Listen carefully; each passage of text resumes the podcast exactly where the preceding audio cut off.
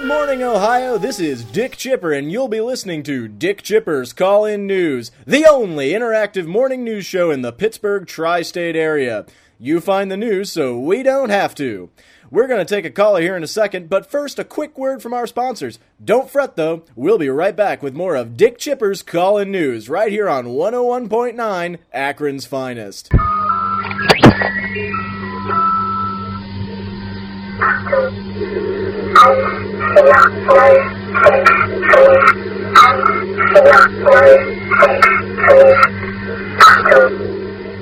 And we're back again for Call-In News. I'm Dick Chipper, and I'm dying to hear some scoops. I've got our first caller on the line. Caller, what's your name and where are you calling from? Hi, Dick. This is Vinny from Akron. I was just calling for a traffic update. I would love to know what the roads are looking like out there. Hi again, Vinny. Always great to hear from you. Unfortunately, like I've told you before, I'm not going to be able to get you any traffic information until later in the program. You've really got to call in later. Can't stress that enough, Vin. That answer your question? Oh, yeah, Dick. Absolutely. Big fan, and thanks for taking my call. I'll, I'll try back later. That sounds great, Vinny. Have a safe drive. I will, Dick, and like always, really great to hear from you. I mean, really, really great to hear from you. I was just telling the family at breakfast how much I look forward to this every morning, and they all looked at me, and I looked back at them, and, well, one thing led to another. Sorry to cut you off, Vinny, but we've got another call coming in. I'm going to have to let you go. Caller, you're on the air. Who am I speaking to? Um, hi, this is uh, Jeffrey from Pittsburgh. Long-time listener, first-time caller. And what have you got for me, Jeffrey? Well, Dick, lately my discharges have been um, thick and viscous to an unsettling degree. Uh, they're very dark in color, almost black, really, and kind of uh, tar-like. Um, to be honest, Dick, I think it might be asphalt. You're usually good with these kinds of questions.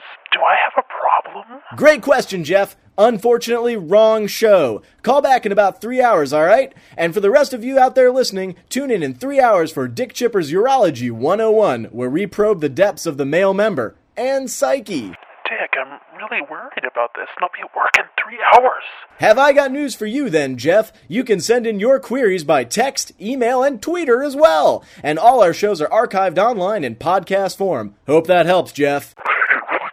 Now we're going to hear another quick word from our sponsors before we check up with our field intern, Andy. But first, I'd like to remind you to stop back in tonight from midnight to two a.m. for Dick Chipper's Midnight Metal Mix, here on one oh one point nine. All Dick Chipper, all the time.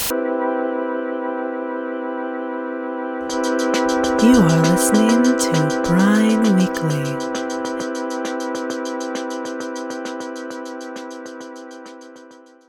All right, uh, you want me to do it right now or take a break? Damn, son, this is, this is a union show. You can't sing and whistle on your own record. So, uh, so one of the boys should do it. Yeah, yeah, let me, uh, oh, hmm. You know, I, none of the, none of the boys can do it. None of the boys? What about Carlos? No, nothing doing. Uh, George? No lips. Eddie? Also no lips. Funky Drummond? No, no, no. Uh, Whistling Pete, not available all of a sudden? But his name is not actually a reference to his musical ability. So no. You're telling me you've assembled the finest living session musicians all in Nashville, and to a man not a one of them can whistle? You know, you know we, we don't need to have whistling on the track. It's, it's all right. How are you supposed to have a cowboy record without any goddamn whistling? A man holding binoculars standing on the southeast corner of Washington and Proudfit Streets in Madison, Wisconsin, recently announced that he was still on the lookout for the missing Malaysia Airlines Flight three seventy. That plane could be anywhere, he explained, scrutinizing the Panera Bread across the street. The man later insisted his name was Cardinal Pizone and proceeded to wander off across the frozen surface of Lake Monona with no apparent destination. This reporter suspects that he may not, in fact, have been an F A A official, as he alleged. This is Walt Wordington, bringing you another installment of Fun with Phrases, where we delve into the fascinating history of the English language. Today's question of the day comes from Gondar in Paris, Arkansas. Did you know that there's more than one Paris? The one in Arkansas isn't as nice. Gondar's question goes a little like this. Salutations, Walt. Me, Gondar. When I take my girlfriend out to dinner, she'll sometimes excuse herself from the dining room and say, I'm going to powder my nose. But when she returns, her nose is just the way it was before. What's going on here? Please let me know how the phrase turns. Also, please ask permission before repeating that expression, as I have had it copyrighted. Well, Gonzo, I do admire your initiative with the copywriting, but you should know that if you choose to get litigious, I am pretty good with a blackjack. Great question, though. This one, as it turns out, is a dizzy doozy of a phrase from the Roaring Twenties. It might be a surprise to your girlfriend that going to powder one's nose was once a phrase used almost exclusively by men.